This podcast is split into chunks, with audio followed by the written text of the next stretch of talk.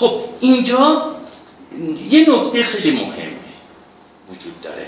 ما در سراسر شاهنامه اون چیزی که از فریدون میبینیم یک پادشاه بسیار نیکیه.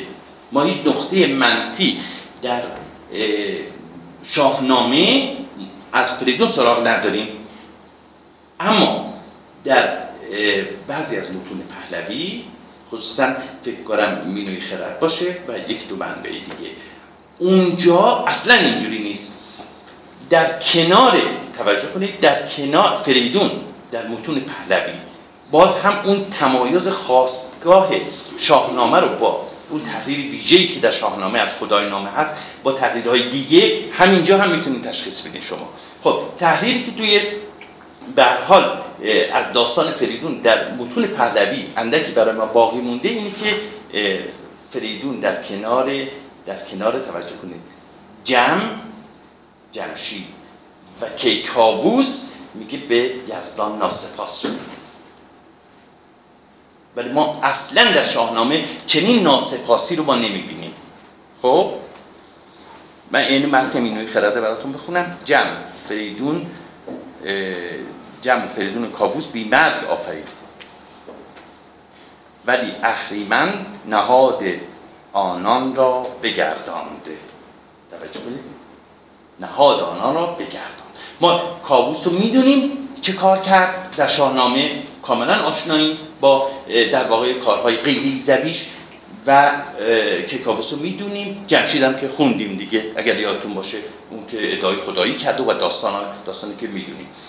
ولی فریدون در شاهنامه اصلا کار بدی انجام نداده، کار اهریمنی انجام نداده، ولی این کار در واقع یک کاری باید انجام داده, داده باشه که موافقت موافقت ایزدان نبوده و این چنین در متون پهلوی بازتاب پیدا کرده. خب بدان خب بگردان بدان سبب که خرد به آنان کم رسیده بود.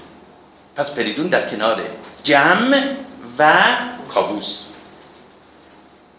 و چون ناسپا... ناسپاس شدند به بهشت نمی آیند. توجه کنید، و چون ناسپاس شدند به بهشت، حتی تا این هم به بهشت نمی آیند. خب و در شاهنامه ما می بینیم دیگه، نه؟ و تو شاهنامه حالا جالبه که در مورد کاووس در یه بیتی هست، در مورد کاووس و جم دقیقا همین نکته‌ای که مینوی خرد هست اونجا بیان میشه، ولی از فریدون سخنی نیست. بیت اینه: ببینید تا جم و کاووس شاه چه کردند که از دیو جستند راه. ولی فریدون در کنار اینا نیست، فقط چیه؟ جم و کیکاووسه در خود شاهنامه و فریدون جدای از اینا. خب حالا این محققان به همین نکته‌ای که به خدمت میگفتن نظر محققان جلب کرده بخواسته و تلاش داشتن که بی پاسخی به این ناسازواری میان این متون پهلوی و شاهنامه بدن و اساساً به این پاسخ بدن که خب چرا فریدون به بهشت نمیره طبق باورهای متون پهلوی و چرا به یزدان ناسپاس شده و چگونه این نگاه منفی متون پهلوی به وجود اومده. خب ویست مترجم، دوستانی که زبانهای باستان خوندن میشناسن، مترجم معروف متون پهلوی به انگلیسی و از یکی از محققان گذشته است، اعتقاد داره که به خاطر این به یزدان ناسپاس شد که قلمرو پادشاهی شد درست تقسیم نکرد. قلمرو پادشاهی شد درست تقسیم نکرد یعنی اینکه بهترین جا رو بر ولیعهد رو به جایی که پسر بزرگش بده به پسر کوچکش داد.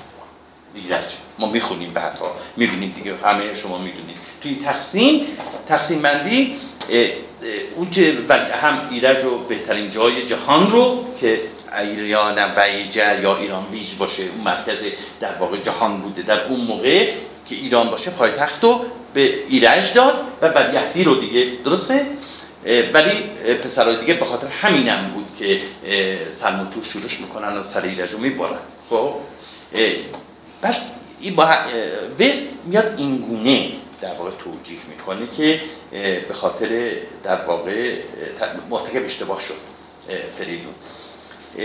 ولی نکته اصلی، نکته مهم نکته مهم در مورد این نظر ویست اینه که ببینید در متون پهلوی خصوصا خصوصا یادگار جاماسپی، متن پهلوی داریم به نام یادگار جاماسپی یا یادگار جاماسپی، اونجا اومده که از بین پسران فریدون فقط ایرج دارای خور نه بوده، فرح فرحی زدی داشته. پس کسی که میتونه پادشاه بشه باید فرحی زدی داشته و از میان پسران فریدون فقط ایرج بوده. یا ممکنه که دلایل دیگه بشه برای این کار فریدون که چرا ایرج رو بین پسراش انتخاب کوچکترین پسر رو انتخاب کرد داشته باشه ما، این که ممکنه اون ایرانیان خب ایرج بسیار محبوب بوده و در اون موقع مورد توجه در واقع ایرانیان بوده در اون موقع و طبیع طبیعیه که فریدون چاره جز این نداشته که ایرج رو فرمانروای ایران کنه. تو جهاد دیگه هم داره من واردش نمیشم، ولی به یه نکته اینجا میخوام اشاره کنم با این که به نظر من در این مقاله مفصل من راجع به این موضوع بحث کردم، دوستانی که علاقه‌مند باشن میتونن مراجعه کنن. عنوانش هست آیا فریدون به یزدان ناسپاس شد؟ در سال هزار و سیصد و نود توی همایشی که فرنگستان برگزار کرد اونجا ارائه دادم و در همون مجموع مقالات هم چاپ شده، توی وبلاگ هم و اکادمیای من هم میتونیم ببینین اگه دوستانی که مقاله مفصله و با جزئیات و جزئیات ماجراها، ولی چکیدش اینه چکیدش اینه به تصور من ناسپاسی فریدون از جای دیگری ناشی میشه و اون اوستاست. در اوستا ما با در یشتها آبان یشت و اردویسور آناهیتا آبان یشت در اونجا ما با یک روایتی یک گزارشی سر و کار داریم و این که سرعه تعونه یا هم فریدون فریدون یک کار ناشایستی انجام میده. طبق این در واقع یشت طبق یشت یک کشتیران اونجا اینجوری در واقع معرفی میشه، کشتیران ماهر به نام پاوروه پاوروه یک کشتیران ماهر، فریدون سرای تعونه این کشتیران ماهر پاوروه را در هیئت کرکسی به پرواز در می آورد، چندان که پاوروه در هوا معلق میماند و نمیتواند به خانه خودش برگردد. خب ما از این گزارش چی میفهمیم؟ غیر از جادو غیر از جادو پس بنابراین جادوگری فریدون پس سابقش به اوستا میرسه و این روایت ما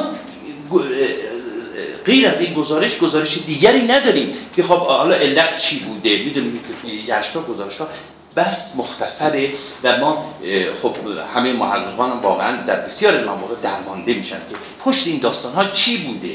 در این موارد هم واقعا ما نمیدونیم که پاوروه چه کار کرده بوده یا اون چرا به صورت در واقع کرکس معلق در فضا اون پاوروه رو در میاره و چرا اجازه نمیده که برگرده به خونه‌اش. خب بعد امروزه میگیم میگیم فلانی رو سوسکش کرد، نه چنین اصطلاحی داریم دیگه، نه میگیم فلانی رو سوسکش کرد. خب در اینجا توی اوستا این گزارش ما میبینیم، خب طبیعیه که به اصطلاح اینجا فریدون از جادو استفاده کرده از جادو استفاده کرده. حالا مهم اینجا اینه که آیا از این جادو در جهت ایزدی استفاده کرده یا در جهت شخصی. ببینید نکته اینجاست. یک گزارش دیگری هم داریم که در همین یشتها همین پاوروه که به صورت معلق در فضا میگشته در هیئت کرکس به اردویسور آناهیتا قربانی ها میده و ازش درخواست میکنه که اونو به سلامت به منزلش برساند. خب در همین آوانیشت ما این پهلوانان زیاد می‌بینیم. بسیاری از این پهلوانان قربانی ها میکنن در پیشگاه آناهیتا و در آرزوهایی دارن، درخواستایی دارن. خب این بیشتر این پهلوانان به همین شکله. خب و از جمله مثلا ضحاک اژدهاک، حتی اژدهاک هم قربانی ها میکنه و در به اصطلاح بارگاه اردویسور آناهیتا که اونو پیروز گرداند. ولی اونجا در واقع اونجا توی یشتها هست که آناهیتا درخواست او را نمیپذیرد. خوب دقت کنید، این موجودات اهریمنی که میان چنین کارهایی میکنن، آناهیتا درخواست اونها نمیپذیره. ولی مهم اینجاست که پاوروه وقتی قربانی میکنه و میگه منو به سلامت از آسمان که معلق شده به منزلش برسان، طبق گزارش یشتها درخواست او را اجابت میکند. پس اینجا ما یه تقابلی میبینیم میان ایزدان و سرای تونه فریدون، یه تقابلیه. خب اگر در واقع پاوروه یک موجود اهریمنی بود، هیچ وقت آناهیتا درخواستش رو اجابت نمیکرد، ولی پس فریدون حتما یک کار بدی کرده که آناهیتا از پهلوان مقابلش حمایت میکنه. پس اینجا ما نتیجه میگیریم که سرای تونه یا فریدون دست به جادوگری زده و این جادوگری در جهت اهداف ایزدان نبوده، در جهت احتمالاً منافع شخصی خودش بوده، یا یه تقابلی که با یک به اصطلاح ممکنه که نقاری که با اون پهلوان مقابل پاوروه داشته دست به چنین کاری کاری زده. من تصور میکنم منشأ ناسپاسی در واقع فریدون به ایزدان برمیگرده به استفاده از استفاده او از جادوگری، و این جادوگری نه جهت ایزدان بلکه در جهت شخصی بوده. این برداشت من از این در واقع داستان فریدونه. حالا بگذاریم برگردیم به داستان. ببخشید از آخرش ما چون ببخشید من نمیخوام پرواز آره. هم جمع، هم کاووس، هم پرواز توش دارم. بله. خب من آخر جلسه بحث میکنیم. آخر جلسه بحث میکنیم. اه...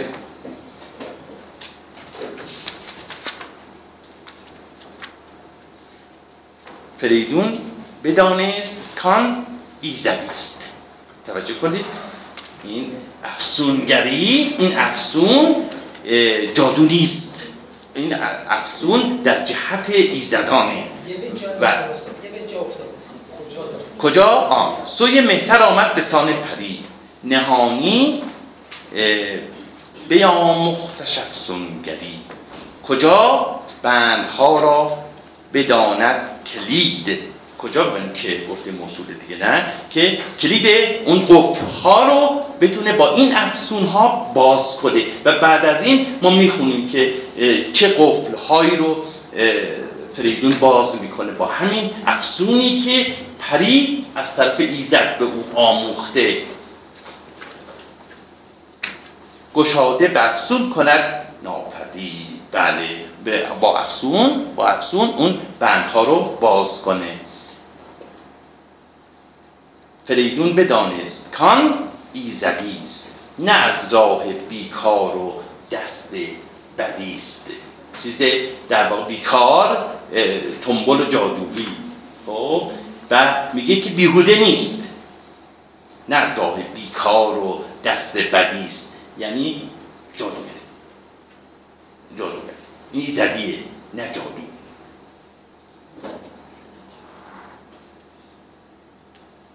شد از شادمانی رخش ارغوان، شاد شد و سرخ رو ارغوان سرخ رو شد، که تن را جوان دید و دولت جوان که تن را جوان دید و دولت جوان خورش ها بیاراست خالیگرش. آشپز دیگه، یادتون هست دیگه این واژه ها رو داریم.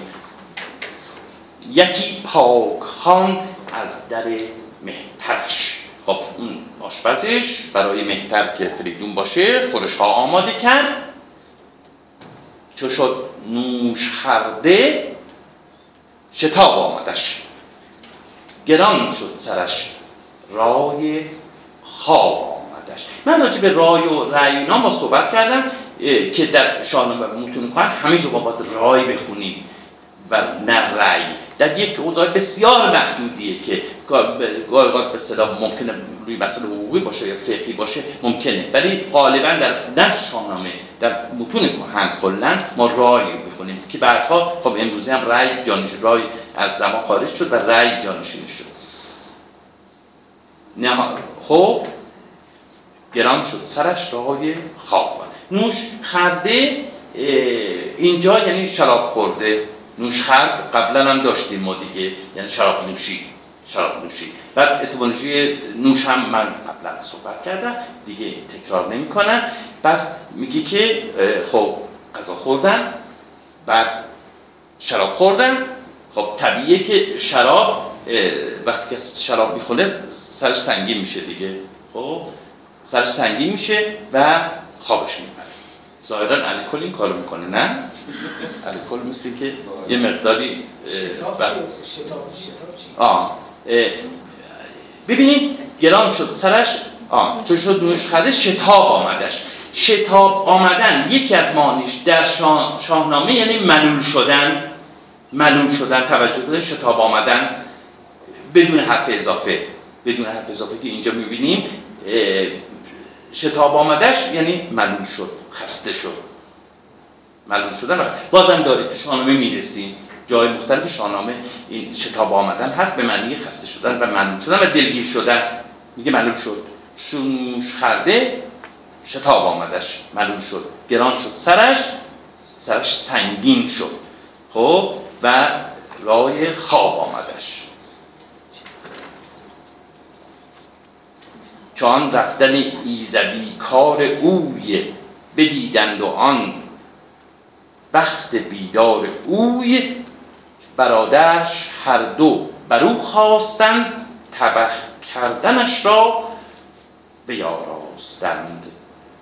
پس این تقابل این برادران رو توجه کنید ما در داستان مختلف شاهنامه داریم، مثلا یه موردش همون داستان رستم و شغاد دیگه. شغاد هم واقعا به خاطر در بیشتر به خاطر اون جایگاهی که رستم داشت و محبوبیتی که داشت و حسادتی که داشت اون کارو کرد، یکی از دلایلش همون بود. اینجا هم ببینه اون محبوبیت این پسر کوچک رو که فریدون باشه تاب نمیارن و بعد برای توطئه خواستن یعنی شورش کردن، برخواستن یعنی اقدام کردن بر علیه کی؟ فریدون. چون رفتنی ایزدی کار اوی بدیدند آن بخت بیدار اوی برادرش هر دو برو خواستند، بر علیه او برخواستند، شوریدند، تبه کردنش را بیاراستند. پس این نقشه‌ای که برادراش میکشن بر علیه فریدون که او رو از بین ببرند.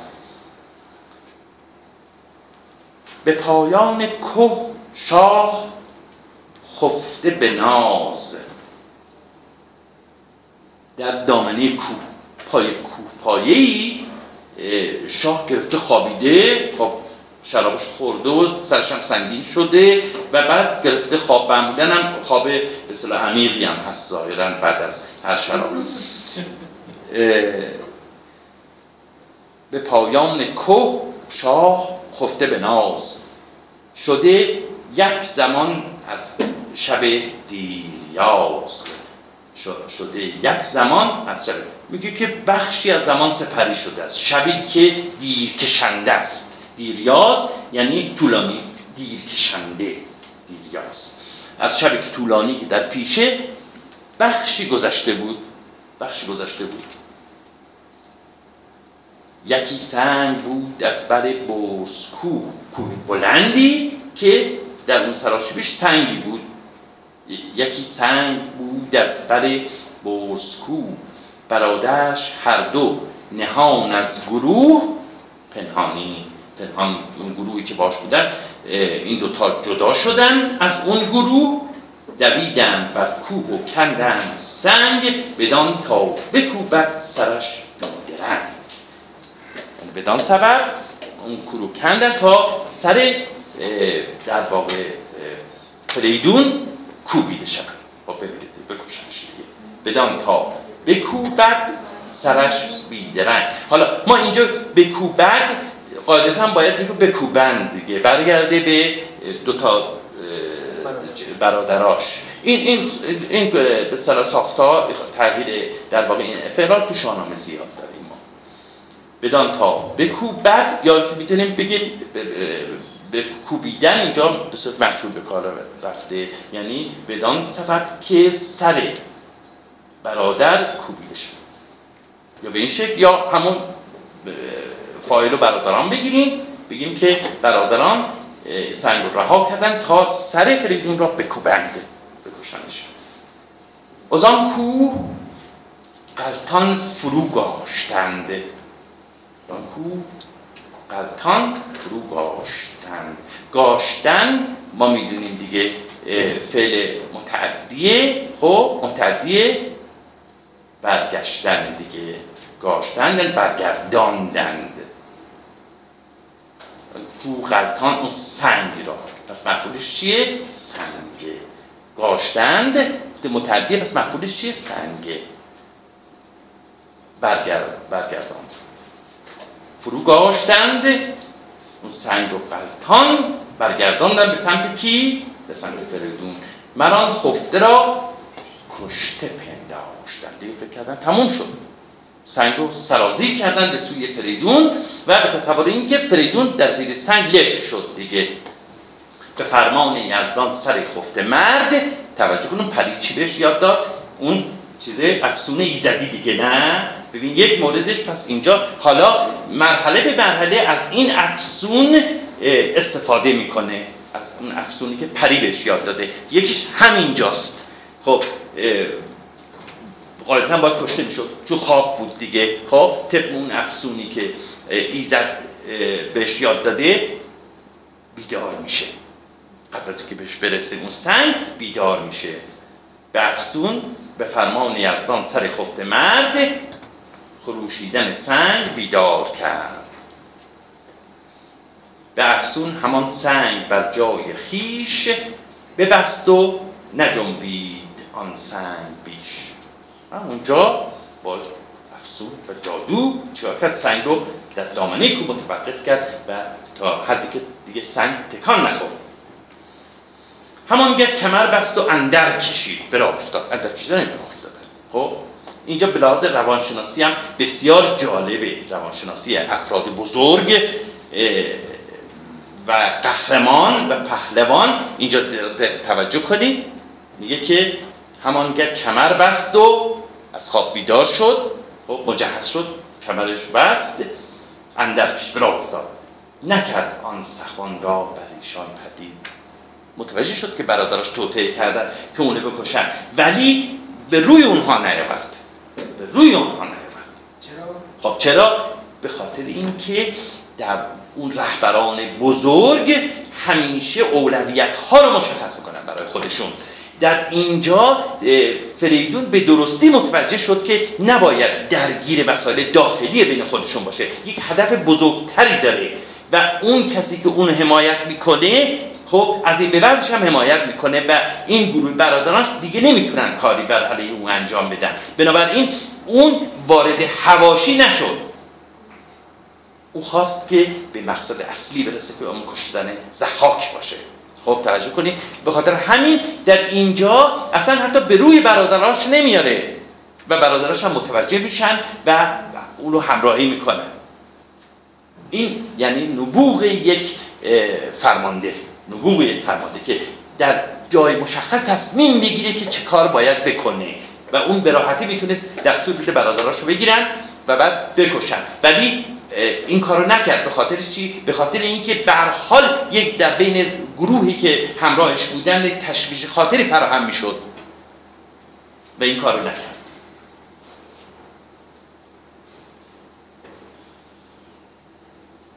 همانگه کمر بست و اندر کشید، نکرد آن سخن را بر ایشان پدید. اون رویداد سخن گفتیم معانی مختلفی داره، اینجا اون واقعی رو اصلا به روی برادراش نیاورد. به اروند رود اندر آورد روی، روی آوردن چنان چون بابد شاه دیهیم جوی، شاهی که بالای تاجه. اگر پهلوانی ندانی زبان یا زبان یا زبان، نمیدونم تو چاپ جدید زبان باید باشه نه؟ بله یا زبان، برای تلفظش حد میده زبان. اگر پهلوانی ندانی زبان، یعنی اگر زبان پهلوانی ندونی، باز راجع به پهلوانی من صحبت کردم، پهلوی و پهلوانی معانی مختلفی در شاهنامه داره. پهلوانی اینجا یعنی زبان پهلوی، اینجا دقیقا با زبانم آورده دیگه، یعنی زبان پهلوی دیگه. اگر تو زبان پهلوی نمیدونی، به زبان پهلوی میشه اروند. اگر زبان پهلوی نمیدونی، دجله است. خب اگر پهلوانی ندانی زبان، به تازی به عربی تو اروند را دجله خواند. پس برید دیگر منزل آن شاه آزاد مرد، لب دجله و شهر بختار کرد. پس منزل بعدیش چی؟ کنار دجله و پس شهر بختار. چو آمد به نزدیک اروند رود، فرستاد زی رودبانان درود. کسانی بودن که از رود محافظت میکردن، رودبان بودن. خب درود فرستاد سوی زی سوی فرستاد سوی اون کسانی که محافظ رود بودن، درود فرستاد سلام کرد. که کشتی و زورق همان در شتاب، گذارید یکسر بدین روی آب. ظاهرا این نگهبانان رود آن سوی رود بودن و اونجا درود میفرسته و میگه که حالا کشتی بفرستین این ور رود که سوار بشن و از اروند یا دجله بگذرند. که کشتی و زورق همان در شتاب، گذارید یکسر بدین روی آب. نیاورد کشتی نگهبان رود، نیامد به گفت فریدون فرود. بس یا همون داستان پاوروه که خدمتتون گفتم، گفتیم کشتیران ماهر. بعضی خواستن که اون داستان پاوروه کشتیران ماهر اوستا رو با این کشتیبان یا این نگهبان رود ارتباط بدن. برای ارتباط دست کم اینه که امروزه برای ما سخته که بتونیم تطبیق بدیم. شاید هم به اصطلاح قرنها از این داستان گذشته و اینگونه تحول پیدا کرده. خب اونجا کشتیران که در اوستا ما میبینیم، اینجا این رودبانان میخونیم گماشتی ضحاک، ولی پاوروه چنین در واقع نقشی رو در اوستا نداره. به هر حال سخت قابل تطبیق بدیم ما اون پاوروه رو و کشتیران رو با این مثلا رودبان که صاحب کشتی هست در اروند رود. به هر حال این نظر مطرح شده. اولین بارم دارمستتر این در واقع همسان انگاری رو مطرح کرده. نیاورد کشتی نگهبان رود، نیامد به گفت فریدون فرود. به گفت فریدون سر فرود نیاورد، امروز میگیم سر فرود. ما مخالفت کرد. چرا؟ چون این داد پاسخ که شاه جهان، جز این گفت با من سخن در نهان. شاه جهان که ضحاکه، ضحاکه در نگهبان رود میگه که ضحاک جز این به من گفته که کشتی و زورق در اختیار شما قرار بدم، که مگذار یک پشه را تا نخست جوازی نیابی به مهری درست. میگه حتی پشه رو نذار از رود عبور کنه مگر اینکه یک پروانه‌ای داشته باشه و اجازه‌ای از طرف من. و این اجازه رو خب طبیعیه که فریدون وقتی میخواد بده بر علیه ضحاک به جنگی، خب طبیعیه چه چنین جوازی پروانه‌ای را نداشته. که مگذار یک پشه را تا نخست جوازی نیابی به مهری